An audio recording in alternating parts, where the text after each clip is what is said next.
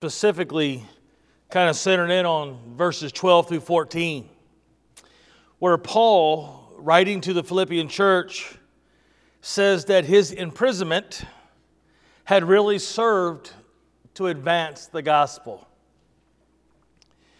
And so the title of the message last week was Our Core Purpose Advancing the Gospel. That's what it's really about, folks today's uh, in today's society and the way things are taught today across much of our beautiful country they would make you think that first off that god is this puny little god that would just be in awful shape if it were not for you. And that without you he is just going to be not complete. When that couldn't be further from the truth i love our wednesday night series that brother kevin is leading. I say brother kevin's leading Last week, he sent me a text afterwards saying, Hey, thanks for helping me tag team uh, that topic. And I think that was code word for next time, can you shut up a little bit? Uh, because it was Kevin's Bible study to do, but I just kept overflowing. just, I couldn't help it. I've heard some preachers say that the best preaching just comes out of an overflow of worship. And I will tell you that I have studied for every message that I've delivered. At least I, I want to think I have. I can say sometimes I've preached a, a, message or two and I'll be like, probably should have probably should have studied that a little bit longer. Or probably should have rethought that a little bit. Or then sometimes, where did I even come up with that? So this past week I had some people text me uh, a pistol because I, I, said I only know what an epistle is. I know what a pistol is, right? And uh, so I, I'm just so thankful for the brotherhood that I have that God has given me. By the way, speaking of brotherhood, I got to talk to John McNay last night for about an hour and 20 minutes. And it was an hour, 20 minutes of delight. Things are not easy for them out there right now, just like they're not easy for us here either. But God is good. Amen. He is absolutely wonderful. And so last week we kind of went over the background of the book of Philippians. And I want you to turn this morning to the book of Philippians. I, know what you're thinking. Is there, there's actually another sermon in there somewhere? Oh, there's, there's many. Matter of fact, the book of Philippians is very rich with quotes that you probably know very well. Quotes like, He who began a good work in you will perfect it uh, until the day of Jesus Christ. Quotes like, To live is Christ and to die is gain. Quotes like, I can do all things through Christ who strengthens me. Or quotes like, I have learned in all things how to be content. Some wonderful, wonderful quotes just out of this, this book of Philippians. It's only four chapters long. But I want you to remember that this is a letter that's been written, and I've been reading through the, the what most people will call the pastoral letters of Paul or the the Pauline letters. I don't know, I think theologians tried to think of the most confusing names they can come up with for a group of books in the Bible, right? But I call it the books that Paul wrote. How about that? That's easy to remember. But I'm going through a lot of these pastoral letters, and remember that uh, letters like Philippians, Colossians, Thessalonians, Corinthians are all written to churches. That's important, by the way. They're all letters written to churches. And when those letters would reach the church, they would also, a lot of times in Paul's letters, he would say, also share with the brothers and sisters, like in this case, with those who are at Laodicea and Colossae, two other places where churches were started as a result of the work that's been done here in, in Philippi. And that's important because we have a lot of people today that say they don't even need church. The church is not necessary. I don't need church to be a Christian. Well, I can tell you this true Christians go to church. Amen? True Christians go to church. Why? Because the scripture tells us to to begin with.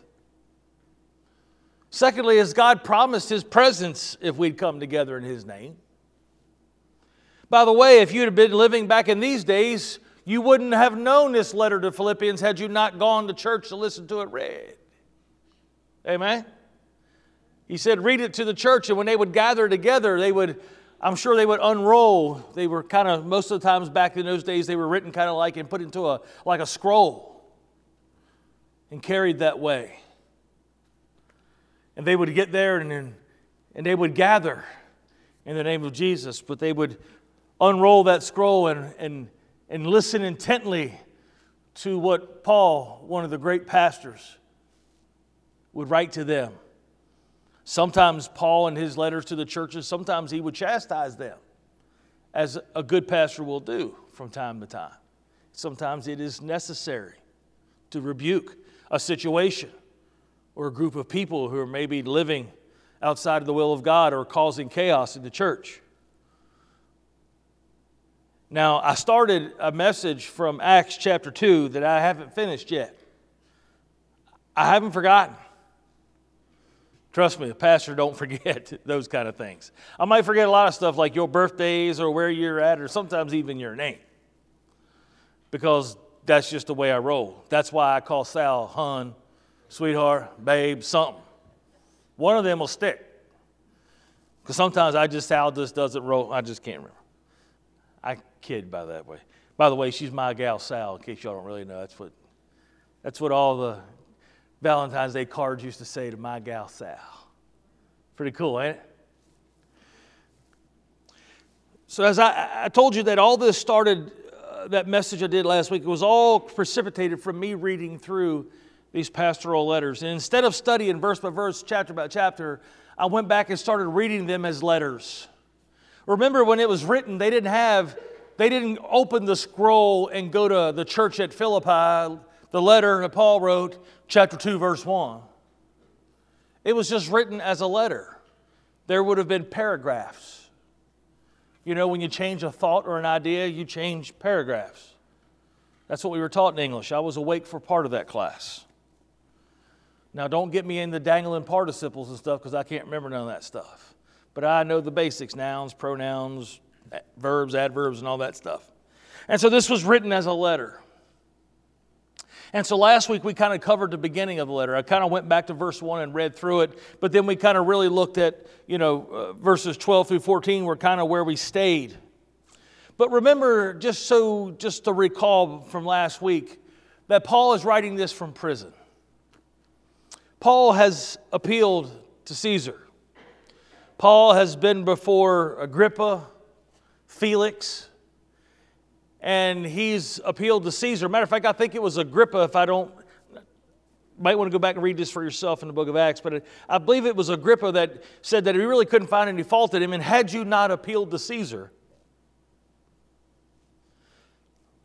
had you not appealed to Caesar, then I could have let you go, but since you appealed to Caesar, I have no choice. But the reason that Paul appealed to Caesar is because that's what God wanted. Matter of fact, when Paul was shipwrecked, remember that God told Paul, and an angel come to him, I believe, in a vision, if I remember correctly, uh, and told him that, listen, that there's no, no harm come to you because you have an appointment in Rome. I want you there. You'll make it through this. And remember, during that shipwreck, they all listened to Paul and all their lives were spared. For 14 days, they were on a boat and did not eat. Can you imagine 14 days? Listen, I went on a diet once. It was the scariest 14 minutes of my life. You know what I'm saying? 14 days without food, and finally told Paul said, Take heart and take something to eat. And when they had all ate something, they threw the rest of it overboard. 14 days they rode against a storm with no success. But God led them. Their ship may have broke up, but they all got to shore safely, all 276 of them. Paul's seen some rough times. See, all that's important to this letter at Philippi because Paul says some things in this letter. Paul says some things that are very significant to us if we understand the background. But see, if we're reading this letter to the Philippian church and thinking about things like they are today, when the simple fact is we, we talk about how tough times are, but uh, every time I go by the Outback Steakhouse, it's still got a bunch of cars there. Have you ever you noticed that? Olive Garden still got cars there. I mean, there's, there's a lot of people are doing just fine. We got clean water. We got a warm place to stay and a roof over our head. We got all the things we need and more. We don't just have one mode of transportation, we have several. By the way, I was talking to Brother John yesterday. I said, you know, it's kind of weird. Some of the guys at work kind of tease me a little bit. Say, Huff, you're the only guy we know that don't have a house but own two campers. I said, well, I'm rich. Because I count that as two vacation homes. I have my own Mar-a-Lago. we named her Genevieve, though. and she's got six tires and she's warm inside right now. We have it better than most. You see, Paul had faced a lot of hardship, and now he's chained to a Roman soldier under guard 24 7. Paul is going to be going before Caesar. The Caesar of that day was Nero. He was the emperor. He was, he was a bad man. Paul knows that he's likely going to be facing a death sentence because many other Christians have been killed for their faith. So here's Paul who's been through a, he's been beat and left for dead. He was given 40 lashes save one, I think a couple different times. They've had to get him out of the city and lower him down, you know, outside wall in a basket to save his life. You imagine being stoned and left for dead, thinking you were dead? I mean, think about how broke up his body must be at this point. And then Paul says that he had a thorn in the flesh, but he prayed that God would remove it. He prayed three times, and God said no. He says, My grace is sufficient for thee, Paul. In other words, I'll give you the strength you need. You may think that you need to get physically better, but there's a purpose in your pain. There's a reason that it's there. And you're just going to have to trust me on this. That's a hard thing to stomach. I know. I've been through someone who's lived with chronic pain for a long time. I've tried all the medicines. Like they killed me once taking stuff that was way too harsh, shouldn't have been on it, didn't know. Then I went off of it. Well, I learned a lot through that time, though. That time is not without purpose. I look back on those moments and I'm like, how did I survive that? But I did with God's help. And so here's Paul near the end of his life, chained to a soldier, on guard 24 7. He has been given liberty to stay in a house of a friend and be under house arrest. But he's got a Roman guard with him at all times. And Paul is spending his last moments not complaining, not wishing, not asking people to, to pray in such a way that his life would be spared. He's not asking for any of that. And this letter is going to show us that today. And that's what I want to look at.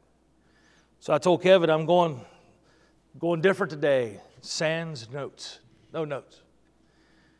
A lot of people talk about the preaching Bible, and this is, I would say this is my favorite Bible, but this is like the fifth or sixth one of these I've owned. Because every time somebody says they don't have a Bible, I just end up giving them this one. That's why I don't get real attached. I'm attached to God's Word.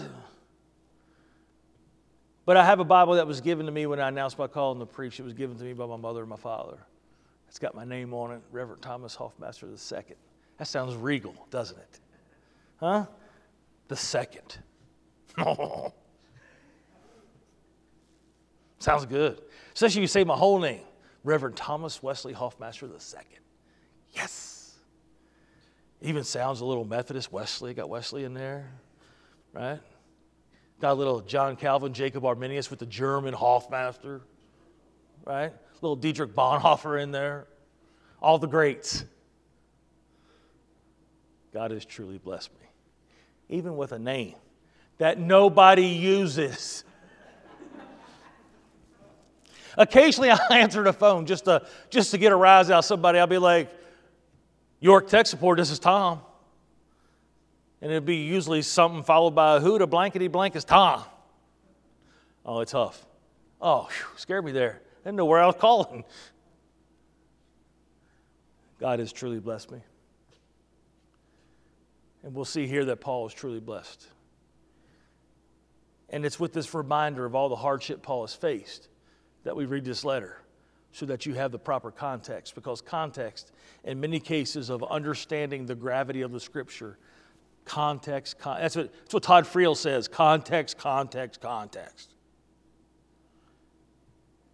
And so we ended kind of last week, verse 17 and 18. 17 and 18, after Paul talked about being in prison, has served to advance the gospel and that he thanks God for it. He goes on to say that there are some people that are preaching um, sincerely, and some people are, are preaching out of you know uh, envy or rivalry. Now that Paul's locked up and can't travel, now that they have more opportunity, Paul basically says, he says, only that in every way, whether in pretense or in truth, Christ is proclaimed, and in that I rejoice. Paul says, I don't care what the reason, if the truth of Christ is being told, then I'm okay with it. And so it's there that we pick up at the end of that. And he says, Yes, and I will rejoice. So let's pick up today, verse 19, chapter 1. And we're just going to go through this letter of Philippians as far as we can get today. Um, when I, the first person that goes to, well, no, the third person that goes to sleep, I'll know it's time to stop.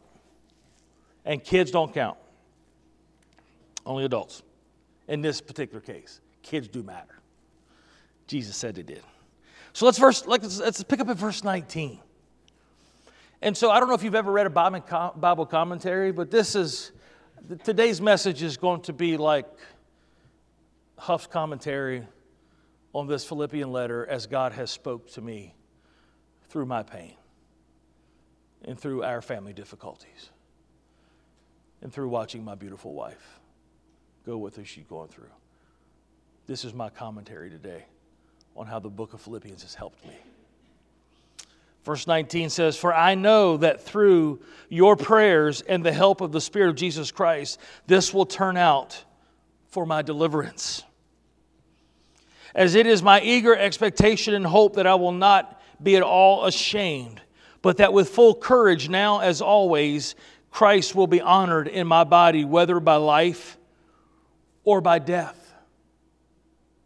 Now, I want you to, we're just, you know, again, we're just going to go down and I'm going to stop along the way. And before we go any further, when we see this, that it will turn out for my deliverance. When we think of deliverance, we think of the, well, he's going to be taken out of the situation and let out of prison and go back to doing the things he wants. But that's not what Paul was speaking of when he talks about his deliverance here. How do we know? Because he follows it up with saying that Christ will be honored in my body, whether by life or by death. You see, deliverance, amen, is going to come, right, to all of us. One of these days we'll be delivered from what Paul called this body of death. Paul said, and I forget which book it was, but he said, The things I want to do, I don't. The things I don't want to do, I do. Oh, wretched man am I, who will deliver me from this body of death, this flesh that constantly fights against the spirit that is within me and the mind of Christ that I possess. Our body will fight us in these things, but listen, Paul is saying that I know deliverance is going to come, whether it be deliverance from this sentence in prison or whether it be the being delivered from the sentence of death that has been called upon me by the Roman government, or be delivered from this complete body of death when I leave this walk of life and I go to be in the presence of Christ. Deliverance will come. We prayed for my mother when she was dying that she would be spared to have to go through that. We prayed for healing. But listen, my friends, when I looked at her laying, she was laid out right here in front of this pulpit, right here in our church. And when I looked down upon her, I didn't see a failed prayer. I saw one that had been completely answered because her healing was not temporary. Her healing is forever. Amen. Because she is, as Paul would write in the very next verse, it says, For me to live as Christ, and to die is gain. Deliverance will come to each and every believer. Amen. We will have some small deliverances here on this earth, but the deliverance that we will ultimately get is when we are freed from this body of death. Paul said, This is going to turn out for my deliverance one way or another. What if we started praying like that? Instead of crying out in our own selfishness, constantly wanting God to move so that we don't have any discomfort, so we don't have to endure anything. By the way, I know some people, not only, I'm not the only one that's had to deal with it in my life, I know some other people that have dealt with it so much worse than I, but yet I find that those people who deal with this constant pain and all these things are actually some of the strongest people we know. Why? Because they keep putting one foot in front of the other and know that God has a purpose. And as long as I'm here, I will do what I can. Paul's prayer is not crying out, please, please, please, please, please, God, please, please, please let me out of here. It's no, God, I want to honor you, whether it be through my life or through my death. He wasn't anxious about the death sentence that was on his life. Instead, it was just a desire to fulfill God in every way of his life, and that he prayed for the strength that his body would not fail him when it came time for his departure. He wanted to be strong until that axe was thrown. I saw some people give a testimony about going to Rome and visiting the prison there where Paul probably had spent some time, the best we can tell through church history. But they said that they didn't do the executions there.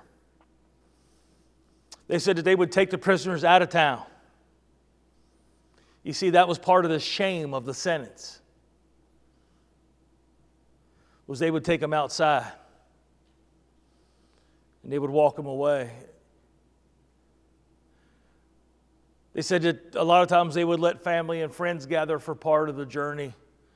You see, the soldier would be led and there would be a cart with the chopping block on the cart and the executioner's axe. And so the prisoner would have to walk behind it, looking at the very instrument of execution that he was about to face. And he would just have to walk by that and be able to just stare at that chopping block. They said they would let friends and family go along the way for a part of the way. But then they would get to a point where the family and friends would have to stop. They said it was likely on the Ostian Road that goes outside of Rome that they would have led Paul. And when we see Paul write the, the second letter to Timothy, he says that his departure is at hand. I've run my race, I've kept the faith. And there awaits for me a crown of righteousness. He knew it was about time. But he said to, to bring my cloak and to bring the parchments, the writings. He also said to, to bring Mark. That was John Mark, who once he, him and Barnabas parted ways over, but now they had had restoration in a relationship. He says, Bring Mark because he's beneficial for the ministry that others were trying to get to see him, and I, I just wonder who might have been there.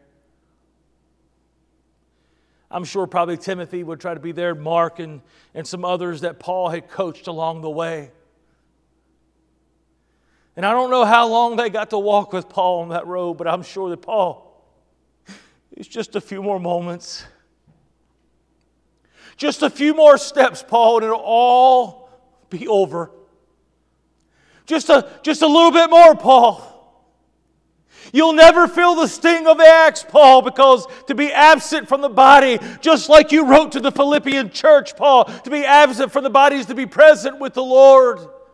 To live is Christ, but to die is gain. Hang on, Paul. Be strong. Paul, it'll be just a few more moments and you'll see Jesus face to face, the one who bled and died for you, and you'll be with him forever, Paul. Just hang on a few more moments, it'll be all right.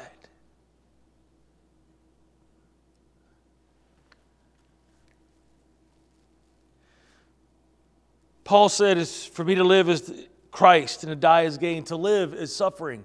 That's what he says to live is Christ. To live is to suffer, as Christ said he would. To die is gain. He says, If I'm to live in the flesh, that means fruitful labor for me, yet which I shall choose, I cannot tell. I'm hard pressed between the two. My desire is to depart and be with Christ, for that is far better. But to remain in the flesh is more necessary for your account. My father once looked at me and says, You know, since your mother's gone, I've wanted to go too. He said, But part of me wants to be here for you and your sister and help you through things. But there's a part of me that's just ready to go. So I said, Well, Dad, all that being said, when He comes for you, you just go. For to live is Christ, to live in suffering every day, but to die is gain. Christ is your Lord, just as He was Lord of mom's life. And I know where you'll go when you leave here. So when He comes for you, don't resist. Go on home. Don't you see what that's what Paul is saying here? He says, I'm torn because I want to be here for you, church. I want to be here for you. I want to care for you. I want, I want to help you along the way, and I, I want to make sure that you're taken care of and that you're all right. But there's part of me that just wants to go home. There's part of me that says this, you know, I know how beautiful Christ is. He appeared to me on the road to Damascus, and I long to see him again. Paul says, I'm hard pressed between the two. In verse 25, he says, Convinced of this, I know that I will remain and continue with you all for your progress and your joy in the faith, so that in me you may have ample cause to glory in Christ Jesus because of my coming to you again. He's really sharing his desire there. But in verse 27, he says, Only let your manner of life be worthy of the gospel of Christ, so that whether I come and see you or am absent, I may hear of you that you are standing firm in one spirit, with one mind, striving side by side for the faith of the gospel, and not frightened in anything by your opponents. He says, Listen, let your manner of life be worthy of the gospel of Jesus Christ. It doesn't say live in such a way that you'll be worthy to receive Christ because you and I will never be that perfect. We'll never obtain perfection. But what he's saying is let your manner of life live in such a way that the gospel of Christ will be proclaimed in how you live. Walk worthy of the name of Christian. He's saying live in such a way that is pleasing to Christ and so that others may see Christ in you. He's like, whether I get to come see you or not, do this thing. He said, strive side by side in one mind. Church, do you hear that? In one mind. It's not about your way or my way. I know a church that was split down the middle over color of a carpet. And that ain't no joke. And then every time I tell that story, I find somebody else says, Man, I got one just like it. Let me tell you, if a church splits over the color of the carpet, people ain't centered on Christ, I can tell you that. Because there are a lot of places where they ain't got no carpet. Matter of fact, they got a dirt floor and they love Jesus. And there's no way that the suffering church in a lot of other areas where it's illegal to serve Christ, that suffering church, ain't a way they're going to allow something so stupid and so petty split them. No, that kind of foolishness happens in a place that seem to be too blessed for their own good. And I think sometimes that's what America exactly is. Blessed beyond our ability to handle it. You ever seen somebody that got too much money? I mean, Steve Harvey, he's a he don't don't go look him up on YouTube. There's some things he says that uh, I love him to death, though he's hilarious. You know, the guy who does the Family Feud, right? And there was one thing that he, he, had, he had done a, a stand up comedy like an hour. Uh, and he said that his first time he ever did a whole hour without cussing. And so that's why I'm telling you don't exactly go look up Steve Harvey because I said this. But in there, he talked about getting stupid money. He said, You know, if you got rich, all of a sudden you wouldn't know what to do with the money. He said, You'd be out there buying a giraffe, but not even know how to care for it. You'd have it tied up to the tree just like you did your old dog. You ever seen people get stupid money? I mean, they get money and they never had money before. Be like the Beverly Hillbillies fishing in the cement pond. Y'all know what I'm saying? Just listen, they some of us, and I say us, they some of us that just it ain't good for us to be rich. Lord knows what I'd do. I'd probably do something so stupid. I'd be the only one out here with a Cadillac STS jacked up on a four wheel drive frame with monster truck tires on it, driving it down Charlestown with spinner rims or something. That's something stupid I'd do. I just know me. Yeah, God's got me right where He wants, right where I need to be without any of that because I just wouldn't probably handle it too well.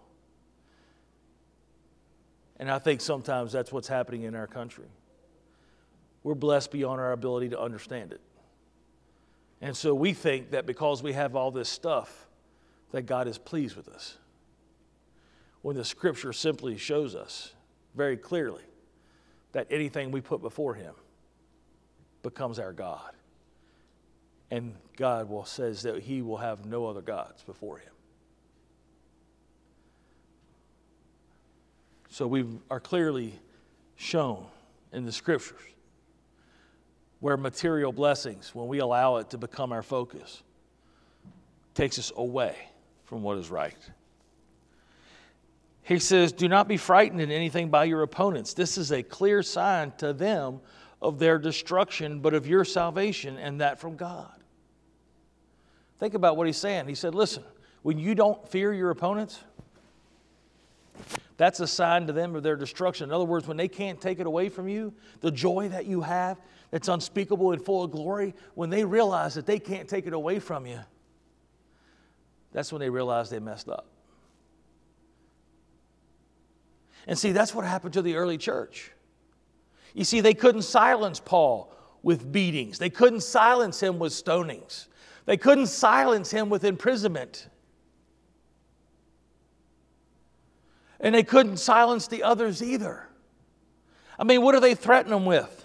I'll take away all your stuff. I like Voddie Baucham. He talks about that. He's like, he did this whole thing, you know, kind of acting like he was Peter and John. And he's like, hang on a second. We'll take away all your stuff. Too late, already sold it and distributed to the poor. Okay, uh, we'll take your life. Go ahead. To live as Christ, to die as gain.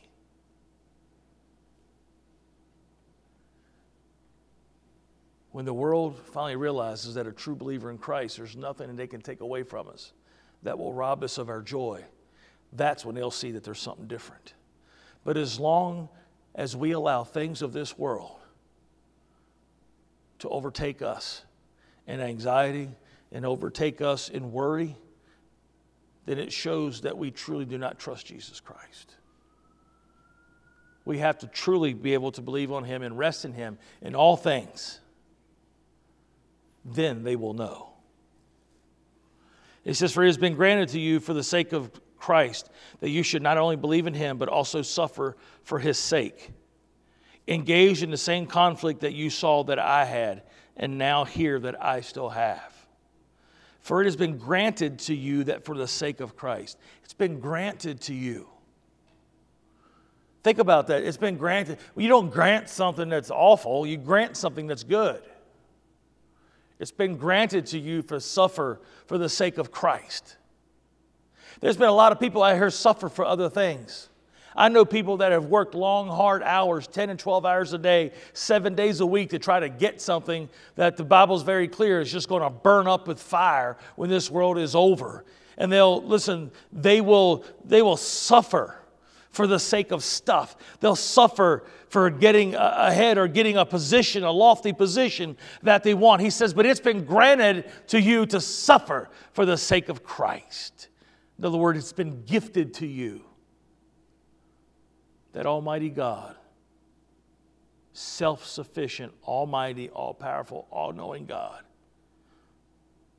will grant you a position in His family and allow you to suffer for His name. That's the way Paul viewed this. This is the way he saw it as he's writing from prison, that it's been granted to him. Not an albatross around his neck, but a glory that shines from within to the world to see that they cannot rob Paul of his joy with chains to a soldier, with beatings or threats on his life. But then Paul goes into on to now talk about Christ. Now, I want you to think about this. He's saying, listen, you've been granted to suffer for his sake. But just in case you're getting ahead of yourself or you're thinking a little too highly of yourself, I want you to consider Christ. So we pick up in chapter 2, verse 1. He says, And so if there is any encouragement in Christ, any comfort from love, any participation in the Spirit, any affliction and sympathy, complete my joy by being of the same mind and having the same love, being in full accord and of one mind. Do nothing from selfish ambition or conceit, but in humility count others more significant than yourselves. Let each of you look not only to his own interest, but also to the interest of others. Have this mind among yourselves, which is yours in Christ Jesus. He says, Your true ability to care about others is given to you through the indwelling of the Holy Spirit because this is the same mind that is in Jesus. Matter of fact, Paul would write, I believe, to the Ephesian church, have this mind which is also, have this mind in you which is also in Jesus.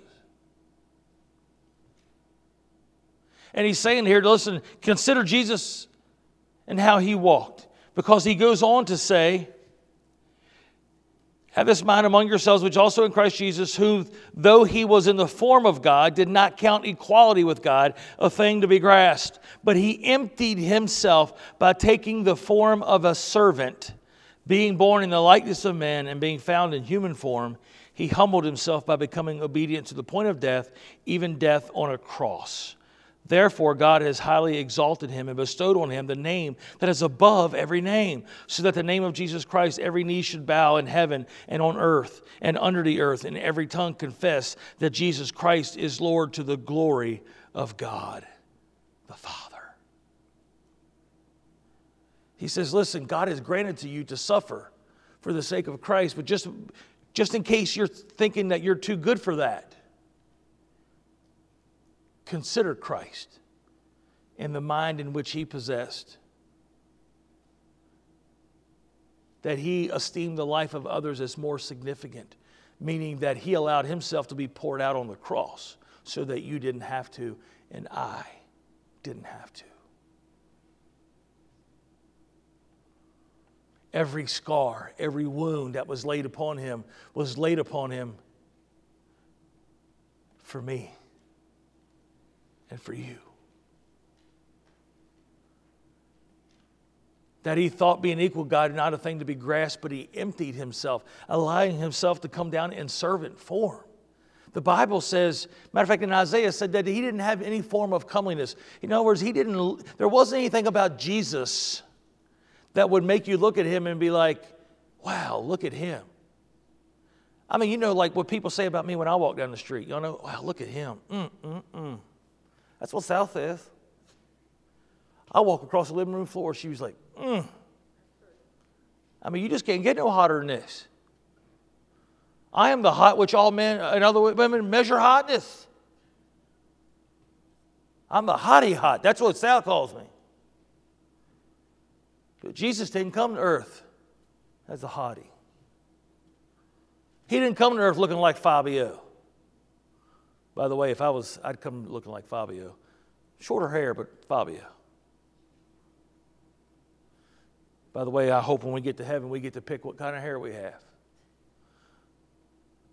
Because I'm going to be like that guy on, uh, uh, you know, the guy says dynamite. Remember that guy? JJ? I'm going to be like JJ from that TV show, right? Moving on up to the east side. Oh man, I'm gonna have me a look. Oh, I'm talking big. That's what kind. Of, that's what I want.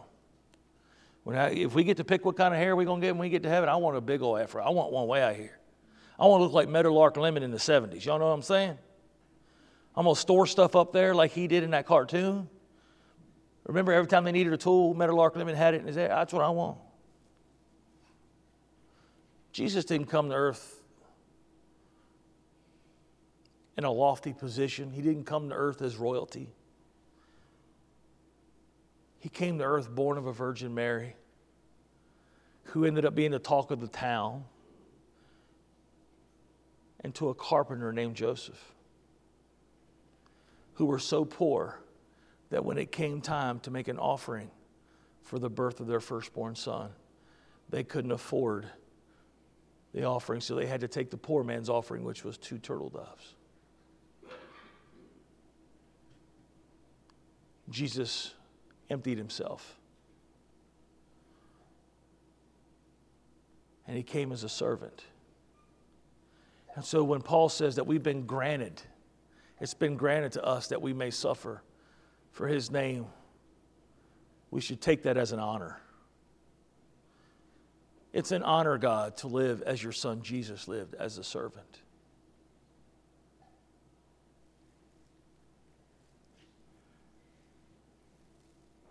And that beautiful servant that he was, was obedient even to death on a cross.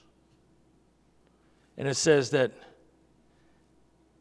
but as he became, as he was obedient to the point of death, even on a cross, but therefore God highly exalted him, and there's no under name on which man may be saved. And at the name of Jesus, every knee is going to bow, and every tongue is going to confess that he is Lord. Then, verse 12, it says, Therefore, my beloved, in other words, seeing all that being said, my beloved, as you have always obeyed, so now, not only as in my presence, but much more in my absence, work out your own salvation with fear and trembling, for it is God who works in you, both to will and to work for his good pleasure. What is our purpose for here? To bring pleasure to God and to bring him glory and honor. When he says work out your own salvation, that doesn't mean that, well, me and God got our own plan. You got to work out your own plan. No, the plan of salvation, has been set. This work out your own salvation, he says, listen, put it to work. Ask God what it is that he would have you to do. Right? For it is God who works in you both to will and to work. Work out your own salvation means work. It means don't sit on your butt. It's not just about coming to church on Sundays.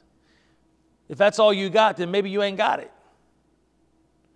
Because the true love for Christ will compel us. It'll compel us to live for Him and to work for Him and do things in His name.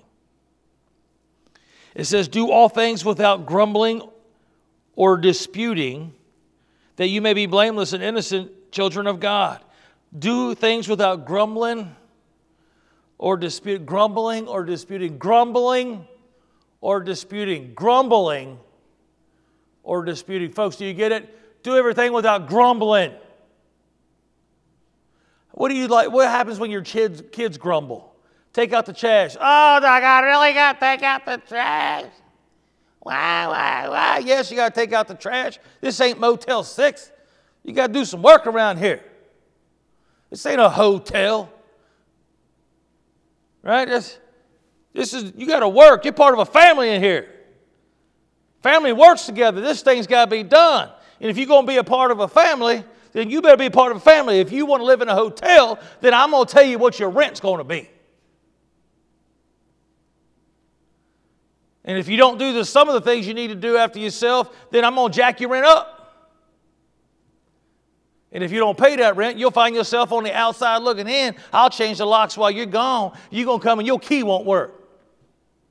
You'll be knocking on the next door neighbor, Can I stay with you? Can I live with you and not do anything but you feed me and give me a warm place? I don't want to do nothing. I don't want to have to do any kind of work. Will you just take care of me like I'm a little baby, please?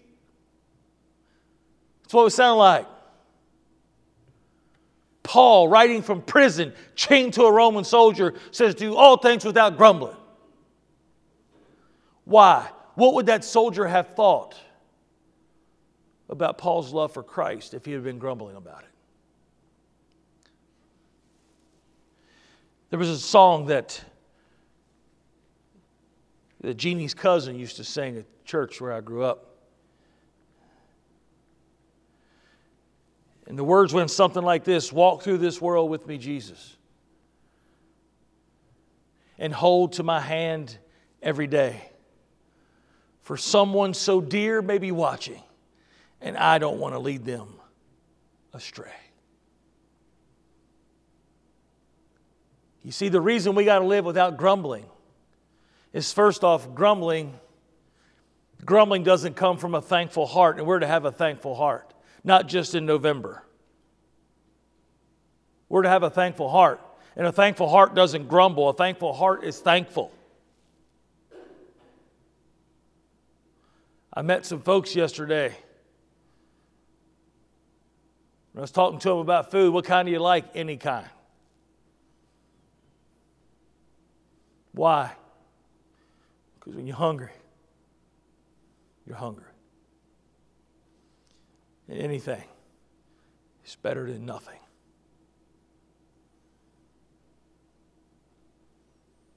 You know what I really despise sometimes is I watch people I watch people complain about such small things. You ever watch them house shows where they go in there and they pick them houses apart? Ooh, I don't like that. I don't like that. I'm like, look, that's a, that house is 10 times better than anything I ever lived in and they pick it apart. I don't like that. That chair rail is just a little too high. The lighting in here doesn't, it messes up my aura. I don't feel any feng shui.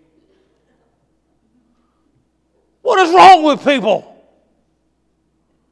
Are we not thankful to have a roof over our head? You ever watch those people want to jump through the television and choke them out? I don't know if Jesus is happy with that with me or not, but I'd do it in his name though. Be thankful. Makes me want to just drive old Genevieve past her house and lay on the air horn. I've learned how to be happy. Good luck, people.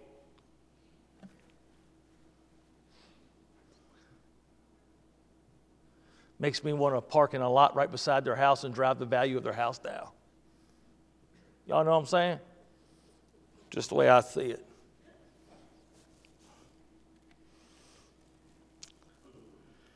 He's saying, don't be grumbling. Now, listen to what he says why. He says that you may be blameless and innocent children of God without blemish in the midst of a crooked and twisted generation among whom you shine as lights in the world holding fast to the word of life, so that in the day of Christ I may be proud that I did not run in vain or labor in vain, even if I am to be poured out as a drink offering upon the sacrificial offering of your faith. I am glad and rejoice with you all. Likewise, you should also be glad and rejoice with me. Twisted, crooked generation. That about sums it up these days, doesn't it? That we may live without grumbling, so that we can be light to a crooked and twisted generation. If there's ever a time that I think I've saw the church fall flat on its face, and I'm not talking about you guys, I mean the American church in general, it's been through this last election cycle. I've never seen so many people say, if you support this, then get out of my face. I don't want to have nothing to do with you. If that is not anti the gospel, then I don't know what is. You see, the, the generation that follows after their pursuits in their own heart are twisted and crooked. Why are we surprised when they support things that we don't? But does the scripture say that we shut them out and tell them we don't want to have no part of them? No, because you know what that says to them? It tells them that I see no value in you because you don't believe like I believe. We're enemies of the world. The Bible says that. But yet he, God wants us to live before this generation to show them the light of Christ. You can't show the light of Christ when you shut people out. I don't say that you embrace what they believe. I don't think you say, "Yeah, I believe that too. Rainbows and unicorns for everybody. I want some M&Ms and some Skittles." Pass them all out. We're all M&M's for everybody. I think that's what they ought to give out instead of them checks that they give. Just give everybody Skittles and M&M's. It'd be good. You'd be broke and won't have a tooth left in your head, but hey, we'll be happy. I say that today because I broke a tooth yesterday. Anybody ever done that? I keep getting less of them. I was like, man, whew, getting old stinks. It's tough. Think about what Paul's saying here. Let's not be surprised that the generation's crooked. And we ain't got to embrace and we ain't got to agree with what they say. We need to shine a light. We can't shine a light when we're telling people that they have no value. Instead, we say, God has made you in His image. And even though you may not love Him back, His love for you has not changed. And I will love you. And I will care about you. Even if you hate the very thing that I stand for. Even if you hate who I am, what I stand for, if I see you broke down along the road, I'm still going to stop and help you. Even if you stand for the very things that I detest, because the Bible says that God detests those things. Even if at your very core you love all the things that God hates, you're still made in His image. And until you're gone from this world, there's still a chance and you might be the one person that could win that other person. That's what he's saying here. Live in such a way from the for, before the crooked and twisted generation, among whom you shine as the light in the world. John MacArthur just delivered a message the other day I was watching online, and he said this that there, there's a, they did some studies, and it's showing that now 20 to 30 year olds have been turned off by the whole American church scene, right? Because it's been all about uh, it's been all about feeling and having an experience. Churches don't look like churches anymore. They want to have this experience. Matter of fact, he used to say, I love going to X, you know, whatever church, fill in the blank. I love going to this church because it doesn't feel like you've been to church. You know what they're finding out? That experience is shallow when you hit hardship. You see, when Paul says, What can separate us from the love of God? Can tough times, can calamity, can those things separate you? It, it, it, wasn't a question of what would make God stop loving you. No, the question is to us what could happen to you that would make you doubt that God loves you? That's what the question really is. What could come in your life that would, that would cause you to question whether God loves you or not? Would being financially broke, would that cause you to think that God doesn't love you? Would getting cancer cause you to think that God doesn't love you? Would losing someone you love think, make you think that God doesn't love you? These are the questions that people have today. You see, experience, experience doesn't stand up to the smell test when calamity comes. Because when your heart is hurting, and when everything around you is falling apart. I'm sorry, walking in and hearing one of Joel Osteen's, hey friend, you just gotta, you just gotta believe it away, and it'll go away. It doesn't work. Health and wealth and prosperity gospel falls flat when calamity comes. Sad thing is, is nobody's there to hold them accountable, but God will. You see, health and wealth will say if, you're not, if you don't get healed, then, well, you didn't have enough faith. When Paul says here, I'm going to be delivered, whether it's out of prison or whether it's through the executioner's block, I will be delivered.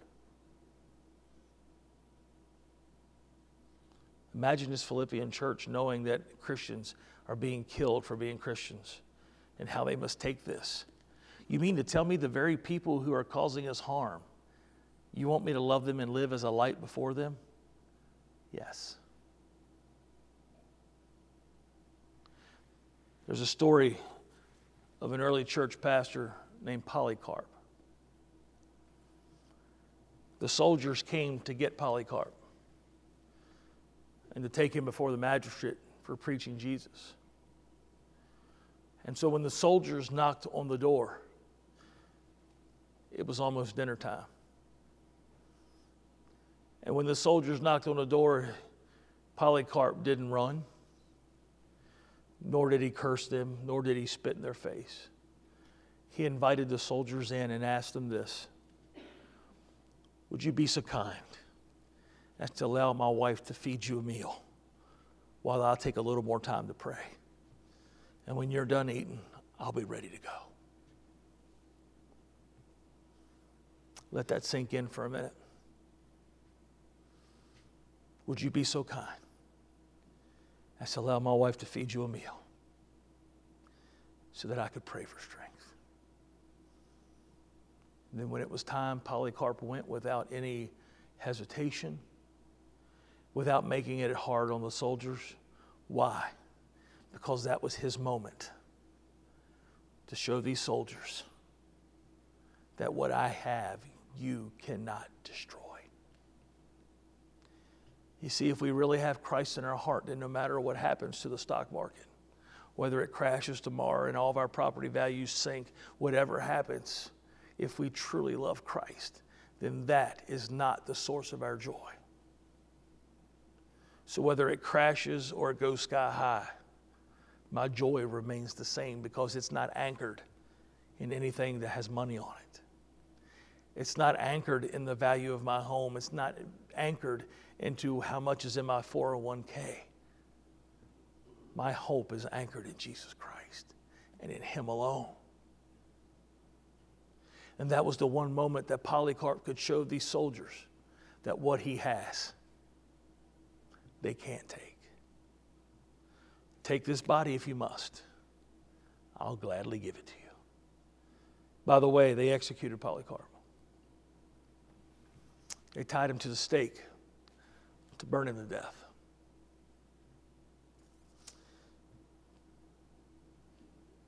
But church tradition recorded that as they stoked the fire up to burn Polycarp, he prayed for them.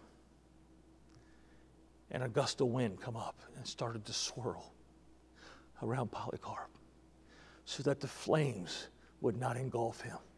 They said he turned a bronze color, but they couldn't kill him. And finally, the soldier had enough of hearing Polycarp pray and seeing what God was doing. He finally took a spear and thrust it through him and took his life that way. But flame did not take Polycarp that day.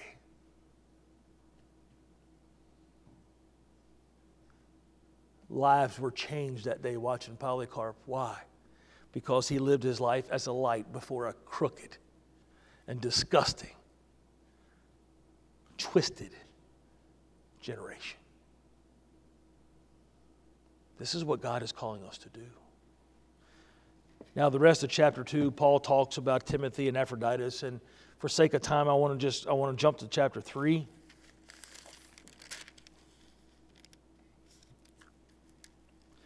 And, and I, I, just want to, I'm just going to read through it. I'm not going to give you near as much commentary. But he says, finally, my brothers, rejoice in the Lord to write the same rejoice in the Lord to write the same thing to you is no trouble to me and it is safe for you. Look out for the dogs, look out for the evildoers, look out for those who mutilate the flesh, for we are the circumcision who worship by the Spirit of God. He was talking about the those are the angry Jews the Spirit of glory in Christ Jesus and put no confidence in the flesh. Though I myself have reason for confidence in the flesh also. If anyone else thinks he has reason for confidence in the flesh, I have more.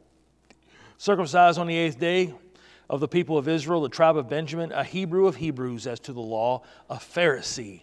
As to zeal, I was a persecutor of the church, and to righteousness under the law, blameless. But whatever I had, I counted as loss for the sake of Christ. In other words, I had worked myself up to a high, lofty position. I was a Hebrew of Hebrews. I was a Pharisee. I was at the top of my game.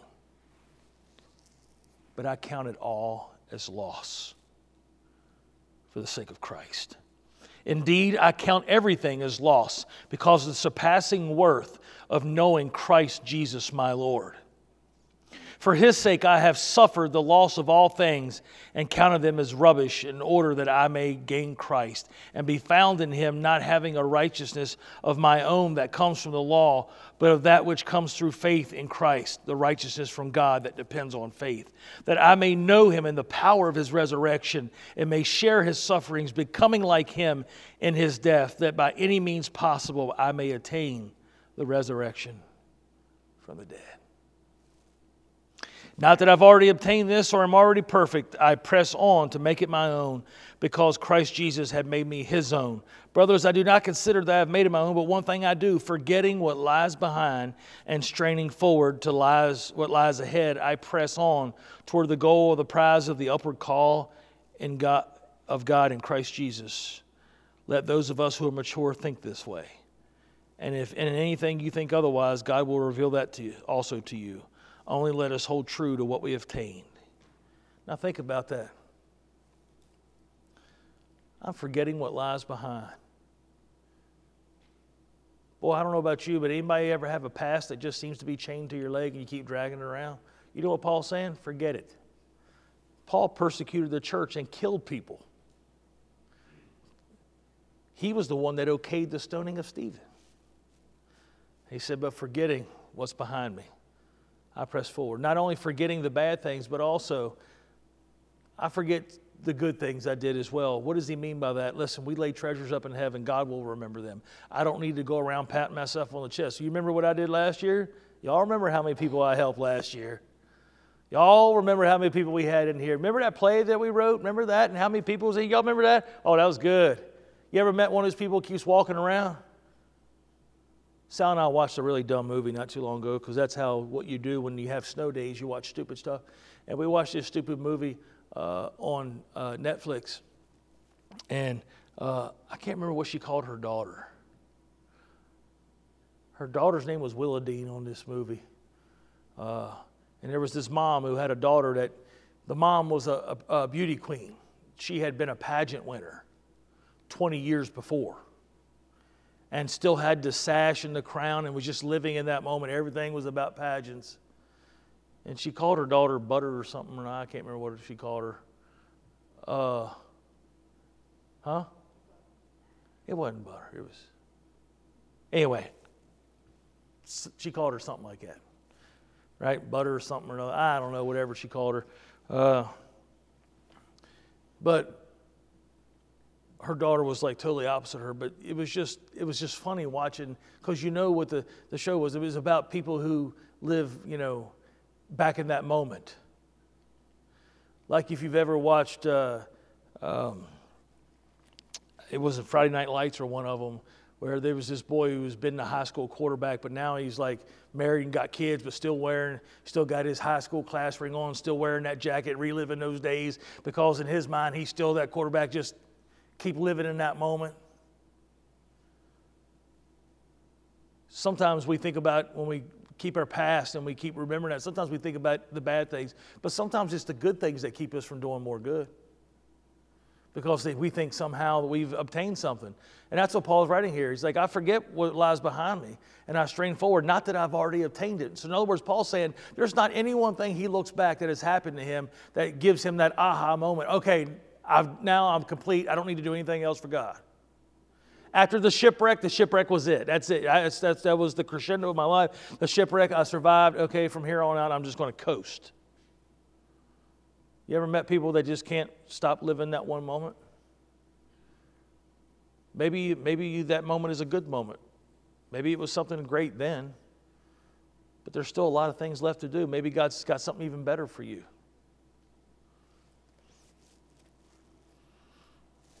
Buttercup. you, you got a gift, my friend. But then Paul says this thing that I thought made him the most, um, I thought Paul was conceited. Let's read it. Verse 17. Brothers, join in imitating me and keep your eyes on those who walk according to the example you have in us. Who is Paul to say, follow and imitate me? I used to think that was the most conceited thing I'd ever heard, and why God let it be in the Bible, I did not know.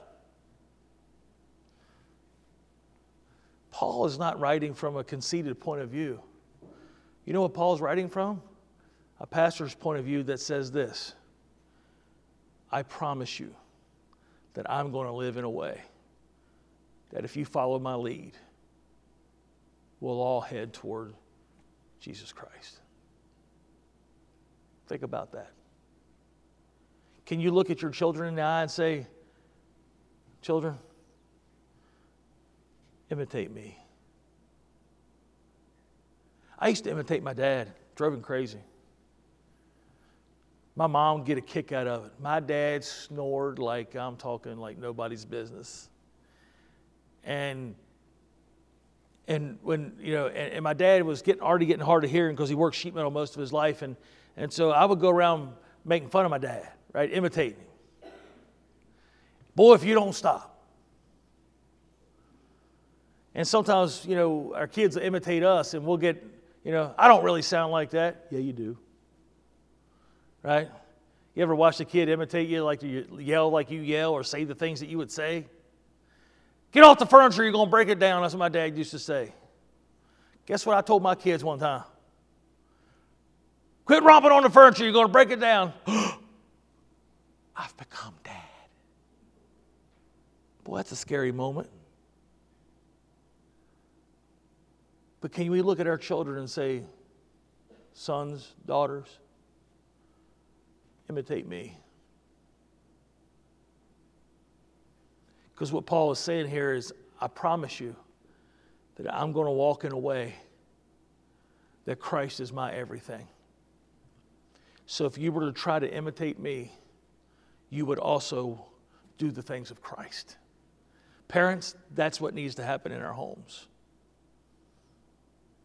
That's what we need to be doing. We need to live in such a way that if they imitate our behavior, if they imitate our desire, if they imitate our language, that it would all point toward Jesus.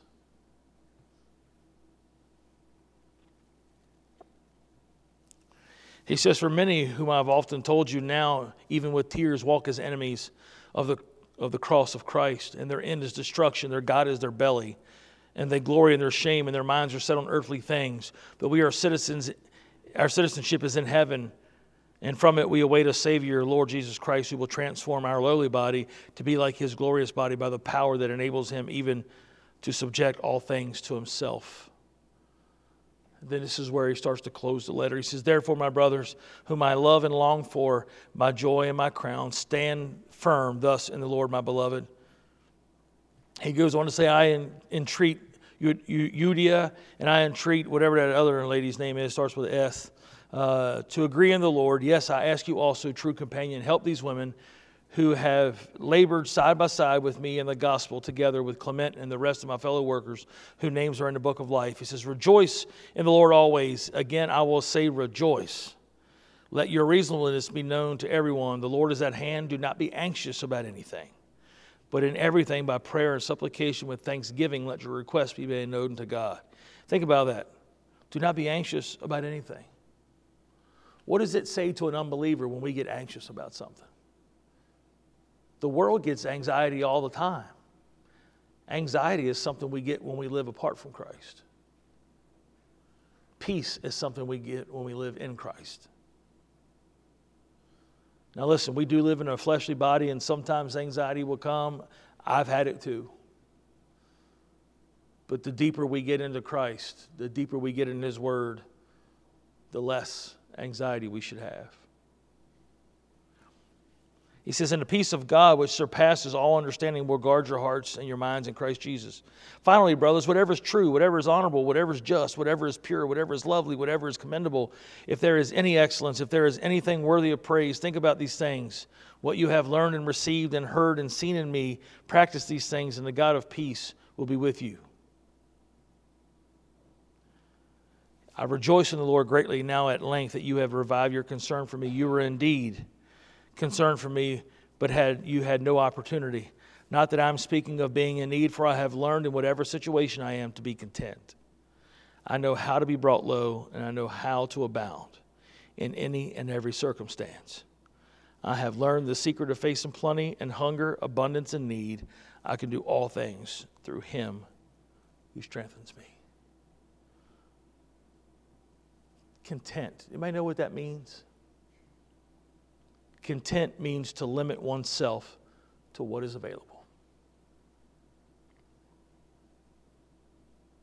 I mean, listen, it's hard to be content with a baked potato when there's M&Ms available, you know what I'm saying?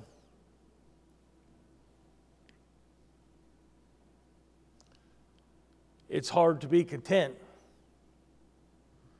when we're looking at things that are greater than the things that we have. But before Paul talked about being content, he says to do what? Whatever is pure, whatever is lovely, think about these things. You see, if I let my mind wander just for a little while, I'll start to think about what everybody else has and I don't.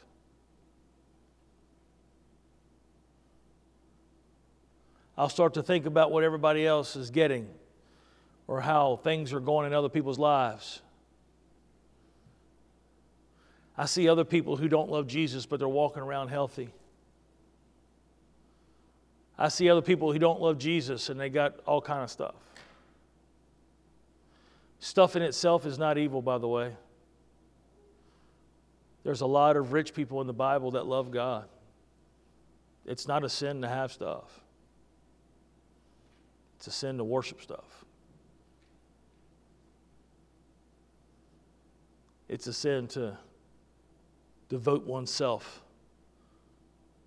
to getting stuff instead of spreading the gospel.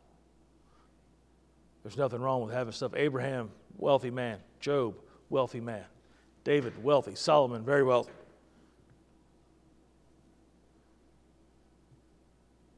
Nothing wrong with stuff. It's when it becomes our focus to the tune that we cannot be content. You see, I can remember a time where I had a small house and I wanted a bigger house. Had a smaller truck, wanted a bigger truck. I got all those things. Problem is, there's always something bigger. There's always something better. Paul's saying, I learned how to be content. Even when I'm sitting in a rented house, chained to a Roman soldier. Maybe it's not prime rib, maybe it's just beans and biscuits. Can you be content? Isn't it kind of odd that Paul's writing about being content when he's in prison? I mean, can you imagine going and interviewing somebody who's in prison for doing nothing more than loving Jesus? Having been whipped, stoned, left for dead, shipwrecked, and getting ready to face execution. And he says, I've learned in all things to be content. Isn't that something? It convicts me. It convicts me.